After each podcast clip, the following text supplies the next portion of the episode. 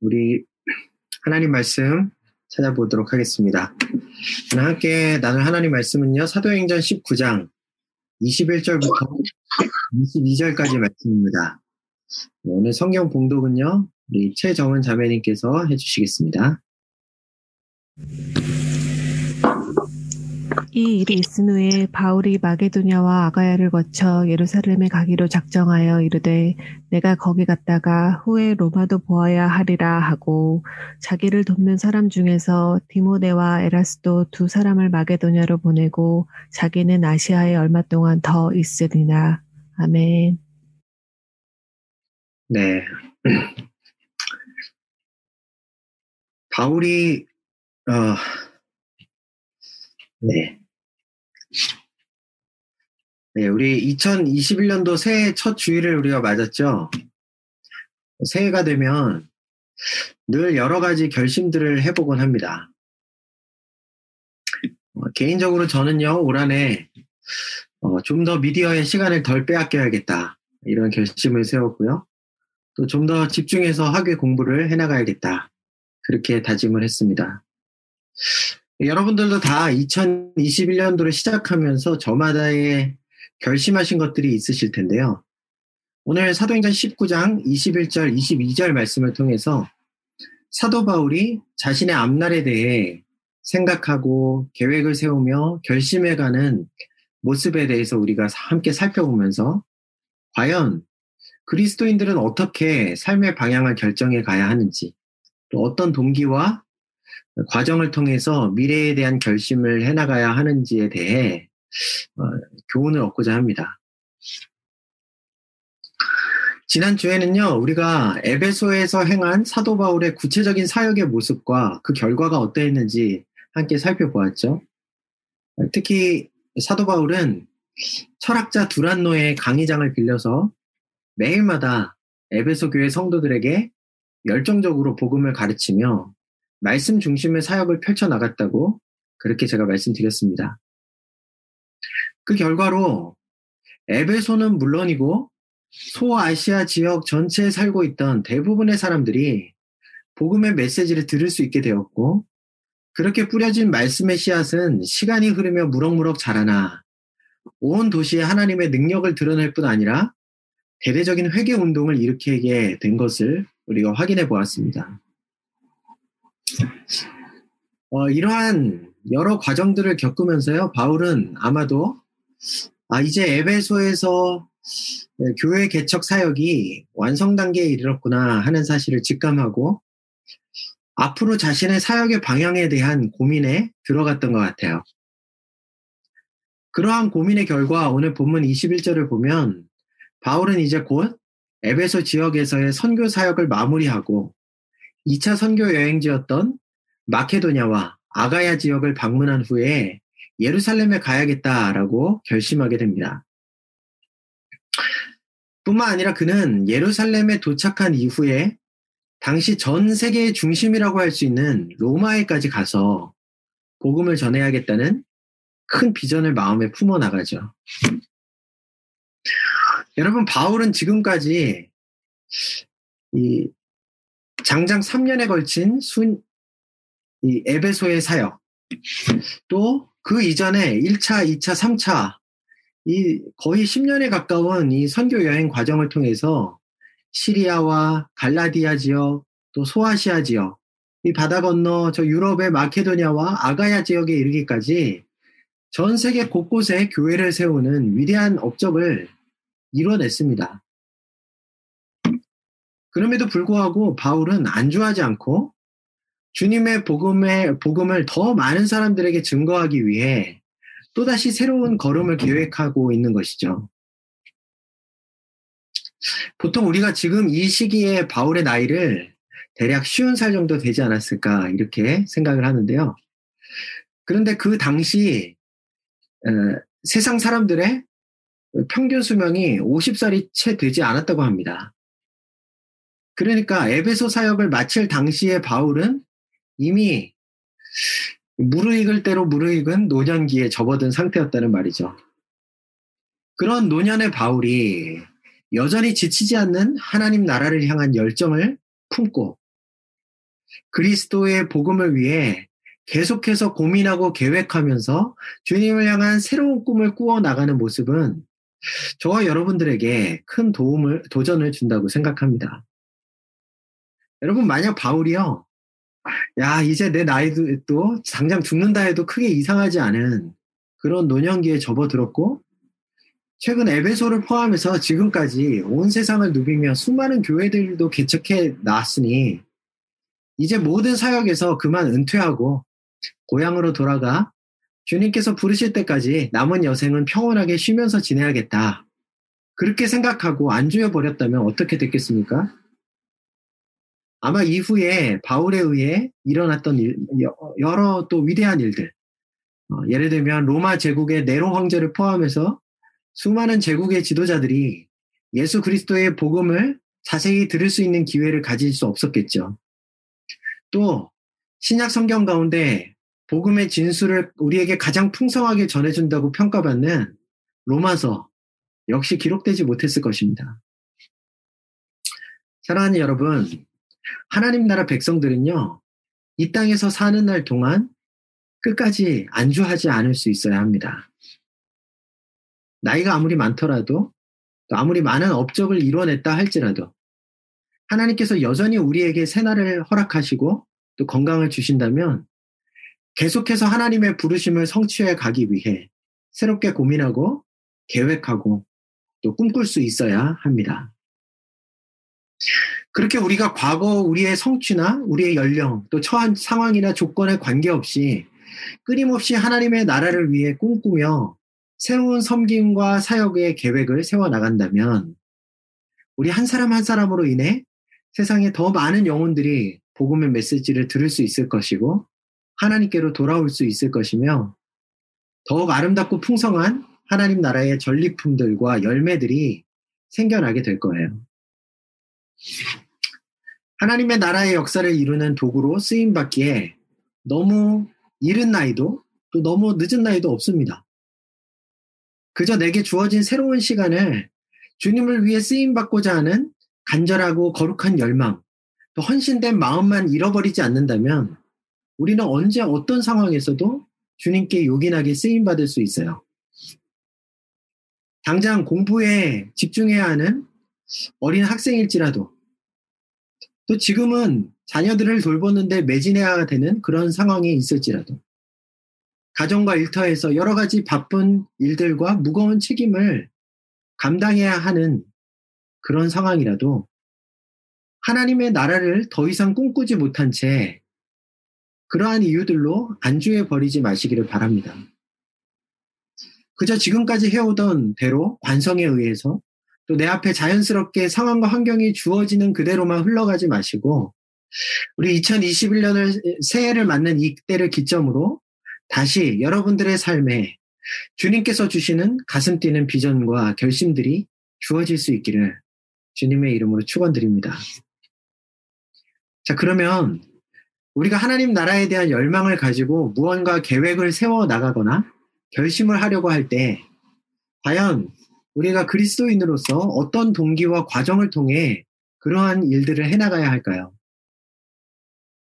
오늘 본문 21절에 거기에 관한 중요한 원리가 나와 있습니다. 사실 한글 성경에는요, 이유를 잘 모르겠지만 이 중요한 원리를 말해주는 이 구절이 생략되어 있어요. 21절을 우리 보시면요. 바울이 마게도냐와 아가야를 거쳐 예루살렘으로 가기로 작정하여 라고만 되어 있죠.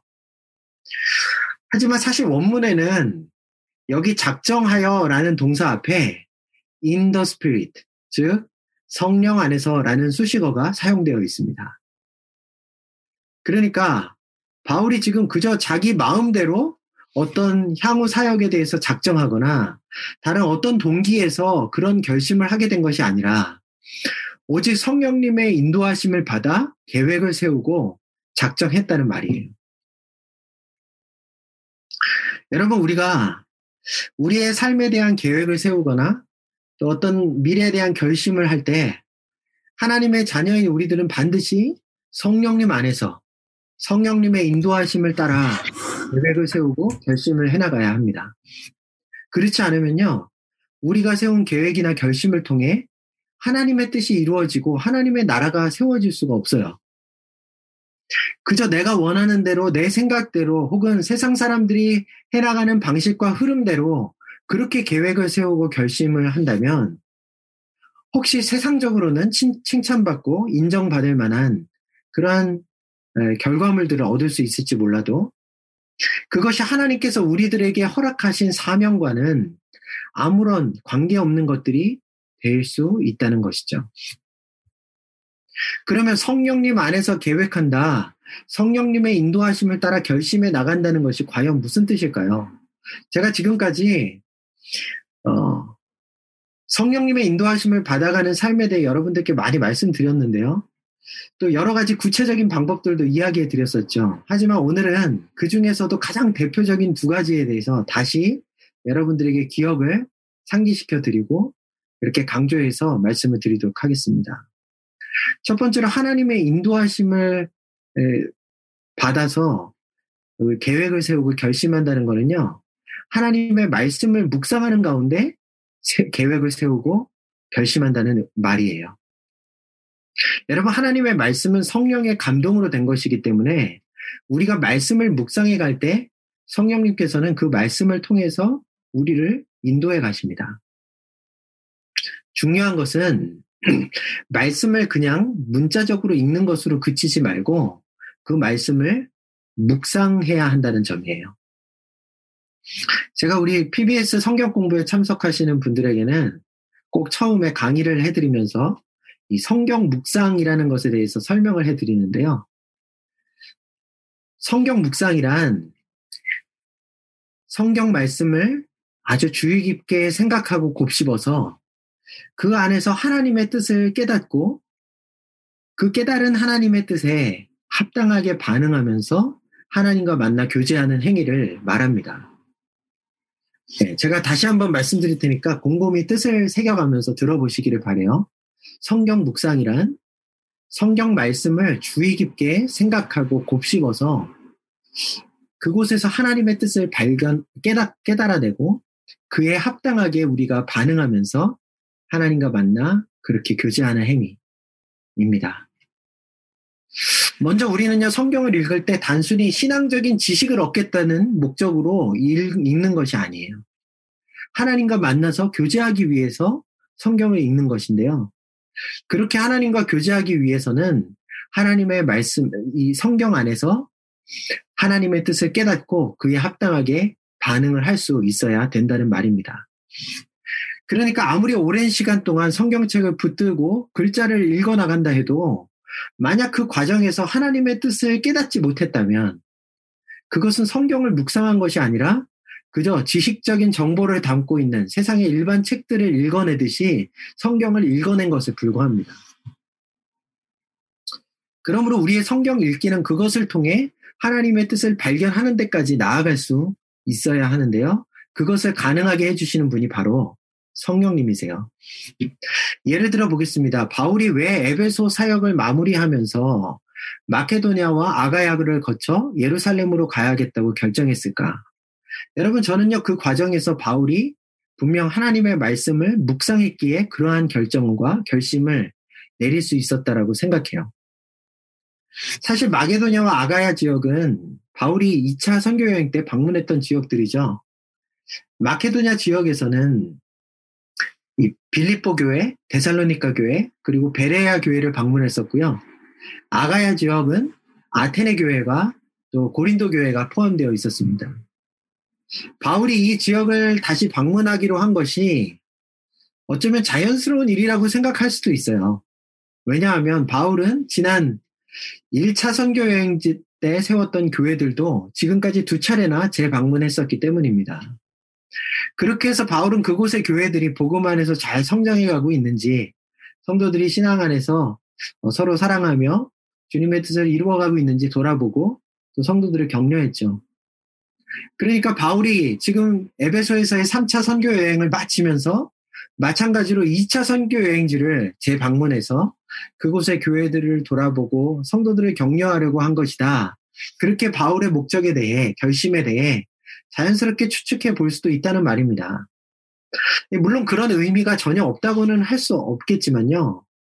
그럼에도 불구하고 저는 바울이 마케도냐와 아가야 지역을 다시 방문하려고 하는데 그것과는 조금 다른 특별한 이유가 더 있었다고 생각합니다. 실제로 이제 바울이 마케도냐를 지나서 아가야 지역의 고린도에 머물 때 로마 교회에 편지를 써서 보내는데요. 그 편지가 우리가 잘 아는 신약의 로마서예요. 그 로마서 15장에 보면 바울이 로마 교회 성도들에게 지금 자신이 행하고 있는 이 여정의 목적을 분명하게 밝힌 대목이 나옵니다. 로마서 15장 25절과 26절인데 제가 한번 읽어드리겠습니다. 로마서 15장 25절과 26절입니다. 그러나 이제는 내가 성도를 섬기는 일로 예루살렘에 가노니 이는 마게도냐와 아가야 사람들이 예루살렘 성도 중 가난한 자들을 위하여 기쁘게 얼마를 연보하였습니다. 아, 이게 무슨 말이냐면요. 바울이 마게도냐와 아가야 지역을 거쳐 예루살렘에 가려고 계획했던 가장 큰 이유는 그 지역 교회 성도들의 구제 헌금을 걷어서 자신이 그것을 가지고 예루살렘 교회의 가난한 성도들에게 전달해 주기 위해서였다는 뜻이에요. 그게 그렇게 그 여정을 계획했던 가장 근본적인 목, 이유였다는 말입니다. 근데 여러분 로마서에 보면요.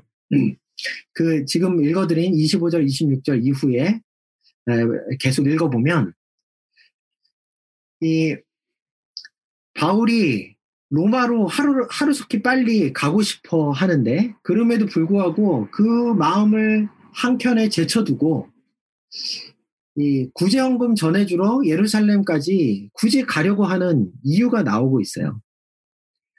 네, 특히 로마서 3, 15장 30절과 31절을 보면 그 왜 그렇게 바울이 직접 예루살렘 교회에 가서 그 헌금을 전달하는 수고를 하려고 하는지 실마리가 나오는데요. 그 거기 그곳에서 바울은 모교회라고 할 수 있는 예루살렘의 지역의 유대인들 교회 공동체가 자신이 이방 지역에서 모금해 간 구제 헌금을 흔쾌히 받아들여 줄 수 있게 해달라고 로마 교회 성도들에게 기도를 부탁합니다.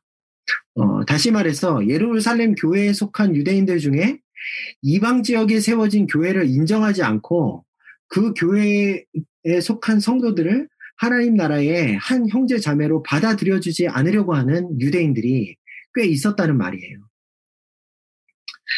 바울은요, 그들의 마음이 이번 구제 헌금을 전달하는 기회를 통해 활짝 열려져서 자신이 세운 이방인 교회들이 진정한 교회라고 그들 예루살렘 교회 성도들에게 인정받게 되기를 지금 간절히 바라고 있었던 것입니다. 그래서 바울이 모든 것을 제쳐두고 마게도냐와 아가야를 거쳐 예루살렘으로 가야겠다 계획을 세운 것입니다. 한마디로 유대인들만 하나님의 백성이라고 간주되던 구약의 시대가 다 끝나고 이방인들도 하나님 나라 백성 안으로 들어와 인정받게 되는 새로운 시대를 여는 것이 바울이 간절하게 고대하고 있는 과업이었다는 것이에요. 그런데 여러분, 그 방법으로 바울이 고안해낸 이 구제헌금이라는 방법은 바로 그가 구약 성경을 묵상하면서 발견한 방법이었다고 생각이 됩니다. 구약의 시편이나 이사야서 또 스가랴서나 어, 또 말라기서 같은 책들을 보면요. 장차 신약 시대에 이르러서는 이방인들이 예물을 들고 하나님께서 거하시는 예루살렘 성전으로 나오게 될 것이라는 그런 내용의 구절들이 여러 나와 있어요. 이방인들이 예물을 들고 하나님께 나온다는 말은 바로 이방인들이 하나님을 섬기는 하나님의 백성으로 들어오게 된다는 뜻이죠. 바울은 이 구약의 여러 구절들을 읽고 묵상하는 가운데 중요한 하나님의 뜻을 깨달은 겁니다. 자신이 개척한 이방 지역 교회 성도들이 예루살렘에 거주하는 유대인들로부터 그들과 동일하게 하나님 섬기는 백성들이라고 인정받기 위해서 하나님께서 아, 그들의 손에 손을 통한 예물을 가지고 예루살렘으로 가, 가는 것이 주님께서 원하시는 방법이었구나 하는 걸 깨달았다는 말이에요. 그래서 바울은 그 깨달은 방법대로 자신의 상황에 그대로 적용해서 이방 지역 교회들에게 가난한 예루살렘 교회의 유대인들을 돕는 구제 헌금을 모금하게 하고 자신이 그 모든 교회를 대표해서 물질을 가지고 마치 이방인들이 어, 예루살렘 성전을 향해 나아가듯 어, 자신이 그 예물을 이방의 예물을 가지고 하나님의 성전이 세워져 있는 예루살렘으로 나아가야겠다. 그런 계획을 세우게 되었던 것입니다. 결국 바울이 성령 안에서 세웠던 계획은요, 구약의 이러한 예언의 말씀들을 묵상하는 과정 속에 성령께서 감동을 주셔서 깨닫게 된 하나님의 뜻과 방법을 그대로 적용한 계획이었다고 말할 수 있습니다. 마게도냐와 아가야를 거쳐 예루살렘으로 들어가는 것 외에 어, 바울은 또 로마도 보아야 하리라 라는 계획도 세웠는데요. 그 계획 역시 예수님께서 과거 제자들에게 분부하신 명령 무엇이었죠? 너희는 예루살렘과 온 유대와 사마리아와 땅 끝까지 이르러 복음을 전하라 라는 명령에서 이 땅 끝이 가리키는 곳을 성령님의 감동에 따라 아, 그 땅, 땅끝은 지금 현재 당시 제국의 중심지인 로마구나 라는 사실을 그가 깨닫고 그것을 적용해낸 결과라고 할 수도 있습니다. 그러니까 바울의 계획과 결심은요, 모두 구약 성경과 예수님의 말씀을 묵상하려고 그렇게 애쓰는 과정 속에 어, 세워졌던 결과인 것입니다. 그것을, 그 모든 과정을 오늘 사도행전 19장 21절에서 누가는 바울이 성령 안에서 작정했다라고 표현한 거예요. 또 하나 성령 안에서 바울이 작정했다는 말은요, 하나님의 말씀을 묵상하는 가운데 계획했다는 뜻 외에 또 바울이 기도하며 계획을 세우고 결심했다는 것을 우리에게 말해줍니다. 지금까지 우리가 바울의 선교 여행 과정을 살펴보면서 성령님께서 특별한 인도하심을 허락해 주셨을 때는 대부분 바울이 간절히 기도했을 때였어요. 여러분 우리가 과거를 기억해 보면 2차 선교 여행 때 바울이 바울 일행이 아시아에서 복음을 전하려고 무진장 노력을 하죠. 하지만 계속해서 성령님께서 허락해 주지 않으시고 그 길을 막으십니다. 그때 결국 바울은 드로아 항구라는 곳까지 흘러가서 이 그곳에서 밤에 간절히 기도하는 중에 환상을 통해 성령님의 특별한 지시하심을 받을 수 있었죠. 바울은 그때 기도를 기도하는 과정에서 성령님께서 주신 이 환상을 분명한 아, 하나님의 인도하심이라고 확신하고 이제는 바다를 건너 한 번도 가본 적 없는 유럽 땅으로 건너가야겠다. 그렇게 결심했었습니다.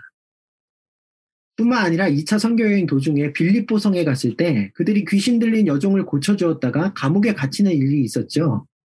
그때에도 바울과 신라가 밤중에 기도하며 찬양하자 옥문이 열리고 착고가 풀리는 엄청난 성령의 역사가 일어났었습니다.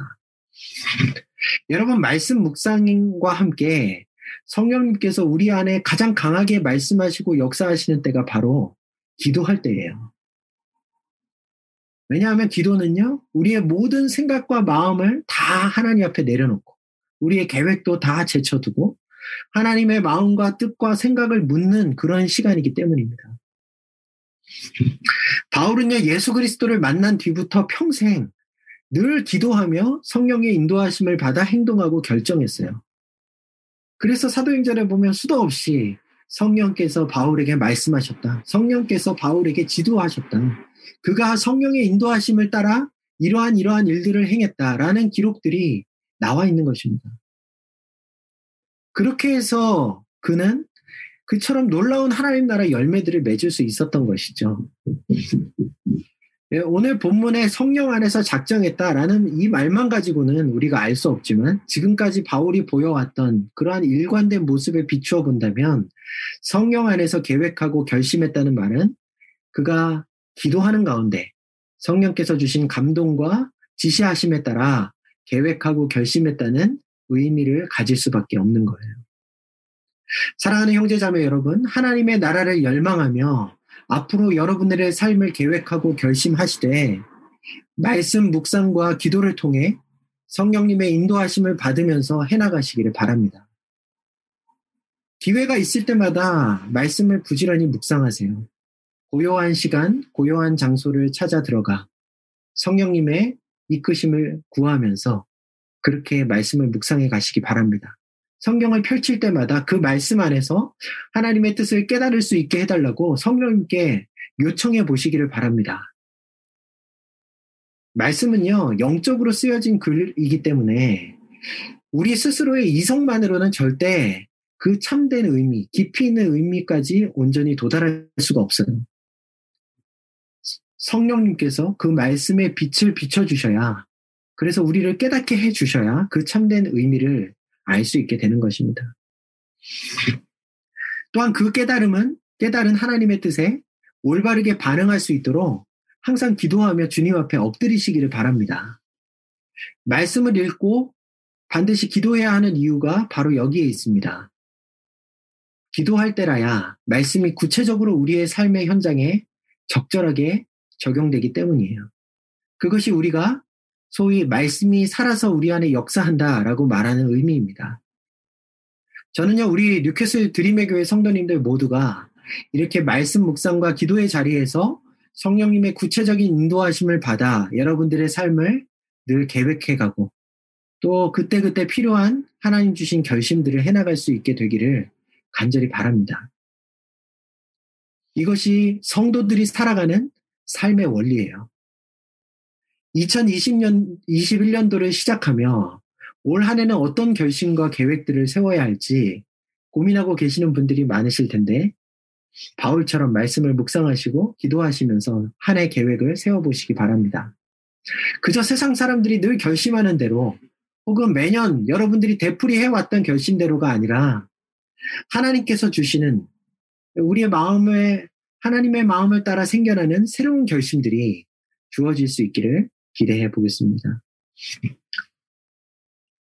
다음으로 그렇게 성령 안에서 우리에게 계획이 세워지고 결심이 서게 되었을 때 그 계획과 결심을 그러면 어떻게 실행해 가야 하는가 라는 문제가 남을 것 같아요.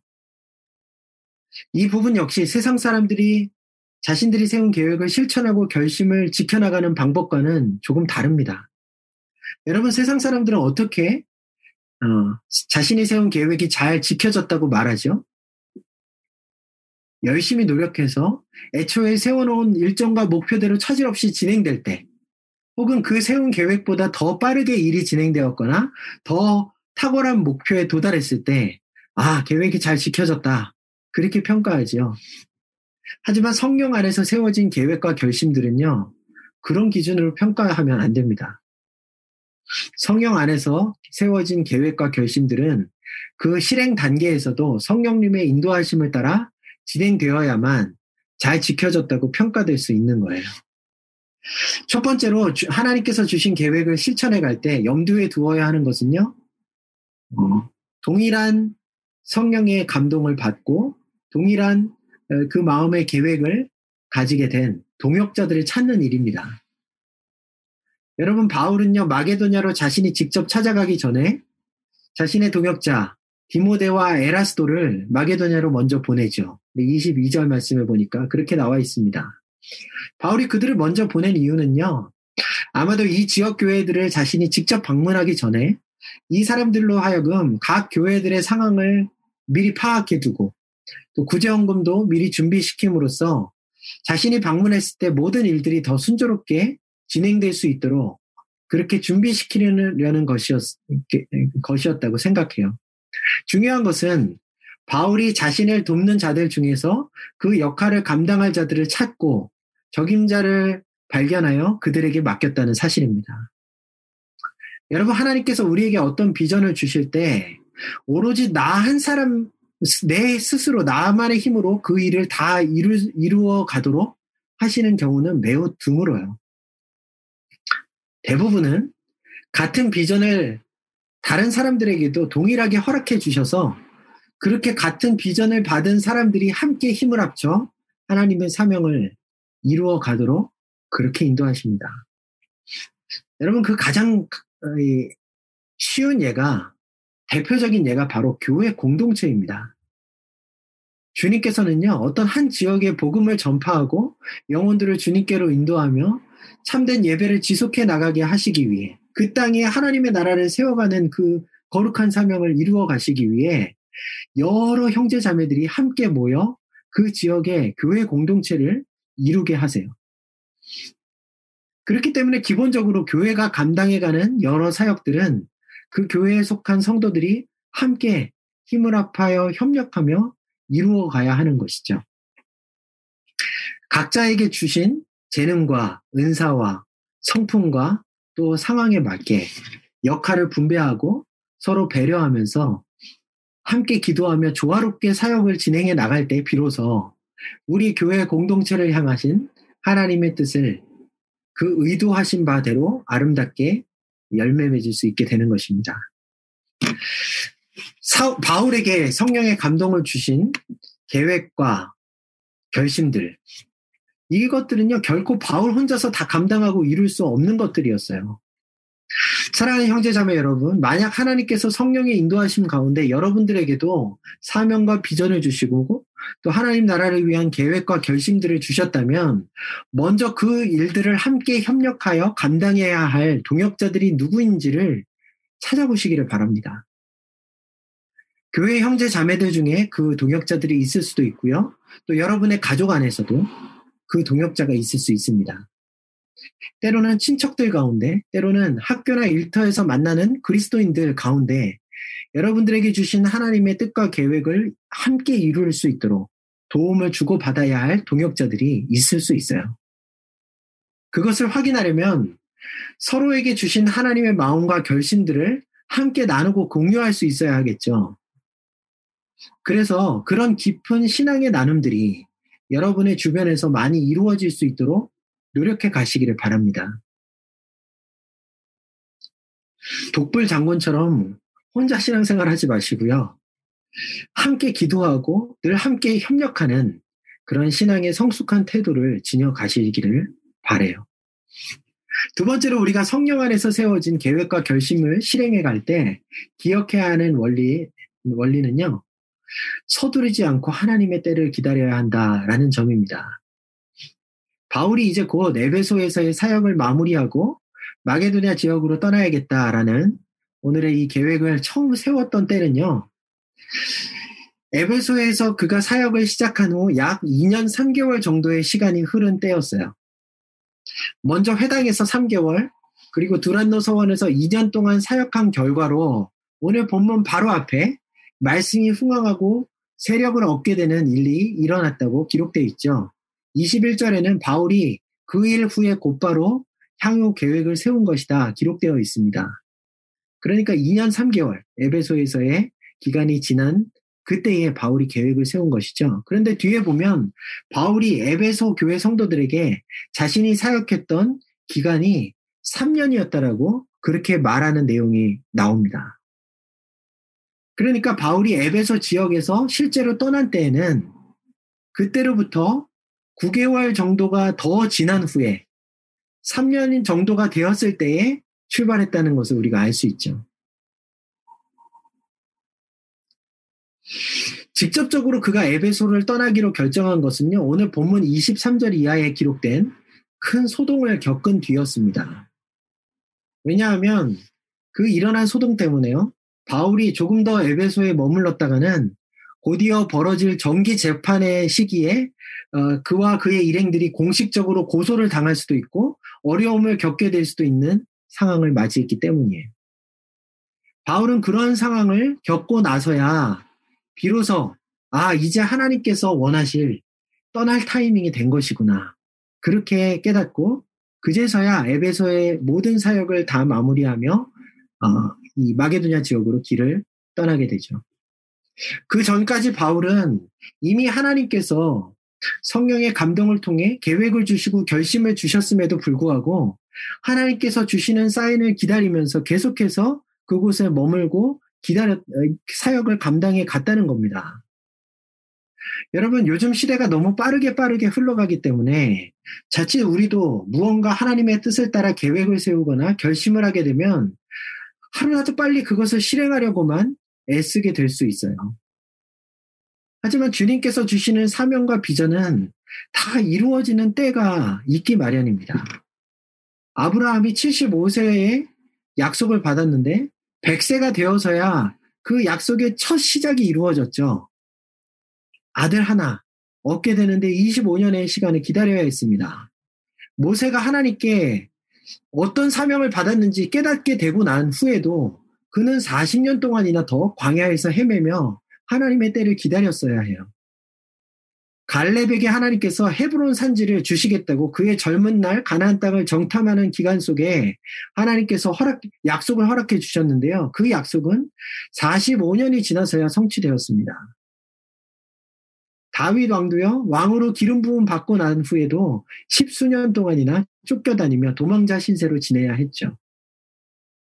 그런 것처럼 저와 여러분들에게 하나님께서 허락해 주시는 사명과 비전도 지금 당장 하루라도 빨리 이루는 것이 능사가 아니라는 말이에요. 하나님께서는 우리가 인내하며 주님의 뜻을 기다리기 원하시고 또 하나님께서 허락해 주신 그 사명과 비전을 이룰 수 있는 그릇으로 준비되기까지 하나님의 손에 다듬어지는 과정을 겪어 나가기 원하십니다. 그래서 당신의 계획하신 때가 무르익었을 때 비로소 그 사명을 이루도록 은혜를 베풀어 주시죠. 그 지난 한 과정을 통해서 하나님께서 우리를 다듬어 가시고 우리의 믿음을 성숙시켜 가십니다. 그래서 여러분 자꾸 급해지는 마음이나 불안해지는 마음이 있다면 어, 그것은 하나님께서 주신 마음이 아니기에 빨리 제쳐 두셔야 돼요. 그런 마음에 이끌려 행동하고 결정해 버린다면 하나님의 인도하심을 그르칠 수 있습니다. 저는 하나님께서 여러분들 모두에게 하나님 나라의 아름답고 큰 비전과 사명들을 맡겨주시기를 간절히 원해요. 그러나 동시에 그렇게 여러분들에게 맡겨주실 그 멋진 사명과 비전들이 인내라는 이 긴 터널을 통과하여 하나님의 때에 주님의 방법대로만 이루어져 갈 수 있기를 간절히 기대하고 소원합니다. 주님께서는 때가 되면 우리가 그것을 분명하게 깨달을 수 있도록 가르쳐 주십니다. 그러니 전혀 초조해하거나 불안해할 필요가 없는 것이죠. 하나님께는 1년, 2년 늦어지는 것이 아무런 문제가 되지 않아요. 간혹 여러분 제가요, 청년들의 이야기를 들어보면, 목사님 저는 재수도 했고요. 아니, 삼수도 했고요. 고등학교 졸업하고 지금 대학에 들어오기까지 중간에 이런 저런 시간들이, 를 많이 흘러버려서 이젠 정말 여유 부리지 말고 빨리빨리 추, 졸업하고 취업하고 그래야 합니다. 저는요, 남들보다 너무 많이 뒤처져 버렸어요. 그런 말을 하는 경우를 어, 많이 듣게 되는, 되거든요. 근데 여러분, 대학을 스무 살에 시작하건 서른 살에 시작하건 그런 것은요, 하나님께는 아무런 문제나 결격 사유가 되지를 않아요. 지금도 하나님께서는 충분히 하나님의 시간표대로 저와 여러분들을 인도해 가고 계십니다. 여러분들이 졸업 후에 어, 혹시라도 그래서는 안 되겠지만 백수 생활을 몇 년 한다고 해도 여러분의 인생이 하나님께 쓰임 받지 못하는 인생으로 낙오되는 것이 아니라는 말이에요. 지금 결혼하고 출산한 이후에 아이들을 키우느라 5년 또 10년 아무것도 못하고 아, 나의 커리어가 중단돼 버렸어. 나의 인생은 그냥 이렇게 끝나버릴 것 같아. 그런 생각으로 마음이 어려우신 그런 어머니들도 계실지 모르겠어요.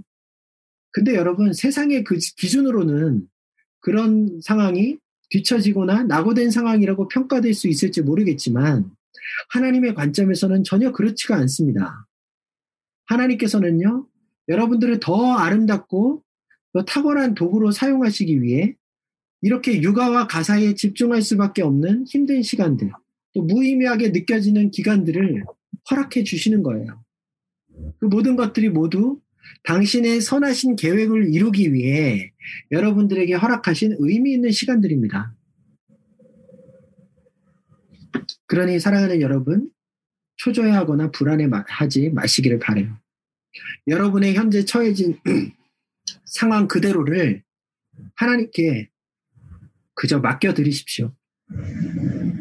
하나님께서 실수 없이 여러분들의 삶을 이끄시고 다듬으셔서 가장 좋은 때에 가장 멋진 모습으로 저와 여러분들을 사용하시고 하나님 나라 영, 영광스러운 열매를 맺게 하셔서 영광 받으실 것이라 믿습니다. 하나님께서 주신 계획과 비전과 결심이었다면 실행 과정 역시 내 시간표와 내 힘대로가 아니라 하나님의 시간표와 하나님의 방법대로 이루어져야 하는 것이 당연한 이치인 것이죠. 여러분 이제 오늘 말씀을 마무리하겠습니다. 오늘은 두 절밖에 되지 않는 짧은 말씀이었지만 이 말씀을 통해서 바울이 과연 어떻게 하나님 앞에서 자신의 미래를 계획하고 결심해 갔는지 또 그 계획들을 실행해 갔는지 살펴보았습니다. 자신의 많은 나이와 이제껏 이룬 수많은 성취에 안주하지 않고 계속해서 하나님의 나라를 열망하여 하나님 주신 사명을 이루어 가고자 했던 바울의 모습, 특별히 자신의 생각이나 세상의 흐름 때문이 아니라 성령 안에서 말씀을 묵상하고 기도하는 가운데 앞날을 계획하고 결심해 갔던 그의 모습을 우리가 확인했습니다. 2020년도는 우리 모두 그렇게 계획하고 결심해 갔으면 좋겠어요. 잠시 후 우리 말씀 가지고 기도하는 시간 또 가질 텐데요. 그 시간에 여러분 성령님의 도우심을 구하시기를 바랍니다. 오늘 예배뿐 아니라 앞으로 계획될 이 새벽 묵상의 시간, 또 기도의 시간, 또 여러분들 개인적으로 말씀을 묵상하고 기도하시는 시간들을 통해 하나님께서 허락해 주시는 귀한 믿음의 계획들이 계속해서 세워져 가기를 축복합니다. 뿐만 아니라 성령 안에서 계획과 결심들이 세워졌다면 그 모든 계획과 결심들이 여러분 주변에 붙여주신 동역자들과의 협력 속에서 그리고 하나님의 분명한 사인들 속에서 그분의 시간표와 그분의 방법대로 이루어져 갈 수 있기를 축복드립니다. 올 한 해는요, 조바심을 다 버리시고 형제 자매들과 함께 연합하여 주님의 때를 기다리시는 그래서 하나님의 허락하신 가장 좋은 때에 하나님의 주신 계획들을 이루어 가시는 그런 성숙한 믿음을 가진 저와 여러분들 될 수 있기를 주님의 이름으로 축원드립니다. 좋으신 주님, 2020년도를 또 역사 가운데 흘려보내고 희망찬 20, 2021년도를 맞이하게 하심을 감사합니다. 새해가 되어 저희가 늘 그렇듯이 여러 가지 계획과 결심들을 가져보지만 그러나 오늘 말씀을 통하여 주님께서 우리에게 주신 것은 그 모든 계획과 결심들이 오직 성령 안에서 이루어져 가야 한다는 사실이었습니다. 하나님, 올 한 해 성령 충만한 한 해가 되게 하여 주시옵소서.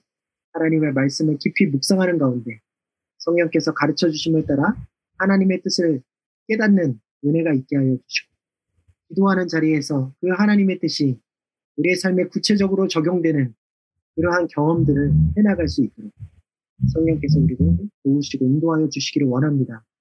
그렇게 세워진 계획과 결심들이 또한 이루어져 가는 과정 속에서 하나님 우리의 힘만으로는 연약하오니 함께 연합하여 협력할 동역자들을 믿음의 형제 자매들을 우리에게 붙여 주시옵소서. 교회 안에서, 가정 안에서, 우리 학업과 일터에서 그렇게 믿음의 동역자를 만나는 은혜가 2021년도 한 해 있기를 원합니다.